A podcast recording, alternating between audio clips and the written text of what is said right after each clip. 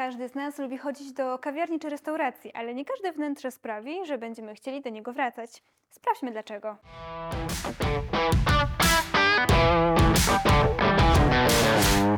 Coraz więcej miejsc w przestrzeni publicznej przyciąga nie tylko smakiem i zapachem, ale także wnętrzem. O tym, jak je projektować, porozmawiam dzisiaj z Kają Warychą, architektką e, i właścicielką studia projektowego Avocado Concept. Cześć, Zosia, miło mi. Cześć Kaju, miło mi Cię powitać w naszym podcaście. Nie wiem jak Ty, ale ja jestem foodie. Uwielbiam jeść i uwielbiam chodzić do różnych e, miejsc e, na krakowskiej kulinarnej mapie Krakowa, e, ale są takie miejsca, do których pójdę raz, ale już nie wrócę. E, jak myślisz, jak, na czym to polega, że do niektórych miejsc chętnie wracamy, a do niektórych już nie? Oczywiście rozumiem, że rozmawiamy o wnętrzach, bo pewnie do niektórych nie pójdziesz, bo jest niesmaczne jedzenie. Tak, no i smaczne jedzenie to jest jedno, ale faktycznie chodziło mi tutaj o, e, o wnętrza, o to, o to, czy to jest przytulne miejsce i fajnie nam się w nim siedzi, czy jednak, e, czy jednak nie. No właśnie to zależy od wielu czynników. Ym, Myślę, że takim głównym czynnikiem jest oświetlenie, którym naprawdę możemy y, zrobić y, bardzo wiele, tylko musi być dobrze zaprojektowane. Myślę, że y, takim najważniejszym elementem, od którego musimy zacząć, y, to jest podział oświetlenia na warstwy świetlne. Czyli startujemy od na przykład ogólnego oświetlenia, które ma y, równomiernie oświetlić nam całą przestrzeń. Jest to oświetlenie, które niekoniecznie będzie używane cały czas. y, Ma być dobrym tłem do pozostałych warstw świetnych.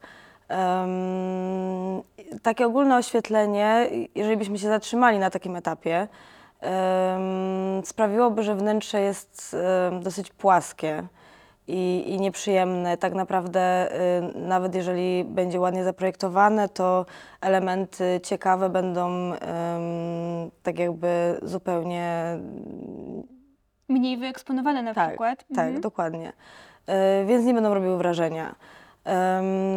To oświetlenie jest na przykład dobre, nie wiem, do sprzątania wnętrza, natomiast nie może być za mocne, ponieważ y, ma być po prostu dobrym tłem. Kolejną warstwą, na której ym, warto się zatrzymać, to jest oświetlenie zadaniowe. I myślę, że w restauracji jest to bardzo istotne, ponieważ jest to oświetlenie na przykład y, stołów. Mm, Wiadomo, że jak przychodzimy do restauracji, to fajnie by było widzieć, co jemy, ale też fajnie by było widzieć siebie nawzajem. Y, No i tutaj trzeba się zatrzymać i tak naprawdę wydaje mi się, że warto by było zrobić dobry research i porozmawiać z inwestorem, jak on widzi taką restaurację i jaki efekt on chce osiągnąć. Jeżeli to ma być wieczorny, przyjemny klimat, no to musimy się zastanowić nad y, mocą takiego oświetlenia, nad barwą światła. Y, Wiadomo, że wieczorne światło powinno być bardziej y, w barwach ciepłych, przy których się relaksujemy, a niektóre nas motywują do pracy i dają dużo energii. Tylko jednak przychodzimy do takiej restauracji na przykład wieczorem, żeby sobie wypocząć się, zrelaksować przy jedzeniu, prawda? A co jeżeli to jest taka przestrzeń łączona, czyli e, trochę pracujemy, czyli na przykład jest tam zrobiona jakaś taka strefa coworkingowa, e, a trochę jednak chcemy odpocząć, na przykład też przyjść wieczorem na drinka. Dlatego właśnie to strefowanie światłami i podział na warstwy jest bardzo istotny, bo to jest tak, że wcale y, nie musi być tak, że y, przy założeniu, że zostawiamy ogólne światło tylko i wyłącznie, no to wtedy tak jakby nie mamy możliwości sterowania tym, y, jakby strefowania światła i tak dalej. Jeżeli potrzebujemy światło do pracy, no to niestety to musi być chłodniejsze światło, musi mieć odpowiednią moc, no, żeby też było dobre, jakby ener- energetyzujące i powodowało, że chce się pracować. I, I takie światło potrzebuje odrobiny wiązki niebieskich barw, żeby, no, żebyśmy nie usypiali po prostu. To, takie, takie niebieskie barwy powodują, że em, nasz organizm przestaje produkować melatoninę i mamy więcej chęci i siły do pracy. I oprócz tego wiadomo, że też dla naszego wzroku fajnie było, gdyby to światło było jednak mocniejsze. Mhm. Tu jest jeszcze chyba ważny m, tak naprawdę sam projekt takiej przestrzeni, ponieważ e, czasami te przestrzenie, te elementy wnętrza są ruchome. Przesuwamy Tak. stoliki. Tak, e, restauracja ma to do siebie, że u siebie w domu, jak projektujemy wnętrze, no to y, mm, ustalamy, że stół będzie stał w tym miejscu, ewentualnie będzie rozkładany na przykład i y, jesteśmy w stanie dokładnie y, ocenić miejsce, punkt, wypust świetlny, z którego będą, nie wiem, jedna lampa, dwie lampy, trzy lampy nad stołem, dowolnie, w zależności od projektu. Natomiast jesteśmy w stanie y, dokładnie określić, które, jakie to będzie miejsce. Natomiast w restauracji, jeżeli y, zamysł jest taki, że przestrzeń ma być elastyczna, że stoły będą łączone albo y, przesuwane, no to jest to zadanie troszkę trudniejsze, bo trzeba wymyślić sposób, jak to, y, jak osiągnąć efekt taki, że możemy tym światłem sterować również, albo no można tak naprawdę nie zawieszać lamp bezpośrednio nad stołem, co często się też zdarza, tylko tak jakby troszkę w wyższej warstwie sufitu, no tylko wtedy y, tak jakby strumień światła powinien być troszkę węższy. Ale tu też rozważamy różne typy tego oświetlenia, bo mamy i oświetlenie dekoracyjne, i oświetlenie techniczne, czyli tutaj jakoś musimy... Ja się zatrzymałam na oświetleniu y, zadaniowym, czyli tym na stół. Y, Mam jeszcze dwa rodzaje oświetlenia, które myślę są dosyć istotne, czyli właśnie takie oświetlenie, które, które na przykład oświetlamy jakieś fajne elementy wnętrza. Może to być obraz, może to być regał, może to być jakaś ładna ściana i oświetlenie ozdobne. One oczywiście mogą się łączyć, przenikać i tak dalej, że, że lampa nad stołem może być zadaniowa, ale równie dobrze może być ozdobna i może po prostu sama w sobie ładnie wyglądać. Ozdobna lampa równie dobrze, y, to nie musi być ładna oprawa oświetleniowa, ale lampa, która na przykład rzuca w ciekawy sposób światło na ścianę i y, tworzy jakiś fajny wzór, który sam w sobie jest ozdobny, prawda? No i myślę, że tak jakby jeżeli y, przyłożymy się do zaprojektowania każdej z tych warstw oświetlenia, jesteśmy w stanie osiągnąć fajny efekt. Dodatkowo myślę, że ta barwa światła jest dosyć istotna i to też trzeba się zastanowić, jaka funkcja danego oświetlenia jakby w danym, danej przestrzeni, jaką ma spełniać. Ym, Ważnym elementem, o którym mało kto wie, jest coś takiego jak olśnienie.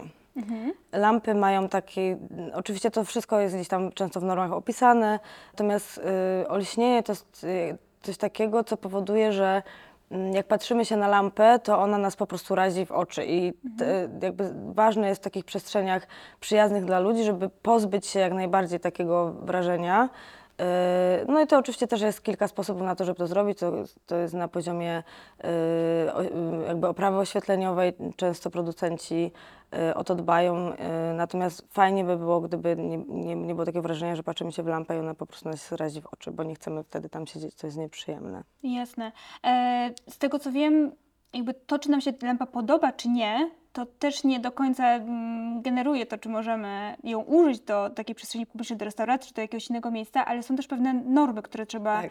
e, prawnie e, spełnić, żeby takie oświetlenie mogło się Tak, bo znaleźć. trzeba pamiętać też o tym, że restauracja to nie jest tylko pomieszczenie dla klientów, którzy przychodzą na godzinę, zjedzą kolację i wychodzą, ale to jest, jest też miejsce pracy dla ludzi na okres tam kilku godzin dziennie, y, jak na przykład na zapleczu czy tam w kuchni. I w takiej przestrzeni już nie zwracamy tak bardzo uwagi na to, czy jest ładna oprawa, czy ładnie rzuca światło na ścianę, tylko bardziej chodzi o to, żeby była funkcjonalna i żeby spełniała normy, które oczywiście zupełnie inaczej wyglądają niż jak na sali restauracyjnej i są dużo bardziej wycyrklowane. Oczywiście chodzi o natężenie, o oprawy muszą być szczelne, wiadomo, tam jest w w na takim zapleczu jest wilgoć, y, więc oczywiście tam y, norma IP40, 65 na pewno na takie rzeczy trzeba zwrócić po prostu uwagę.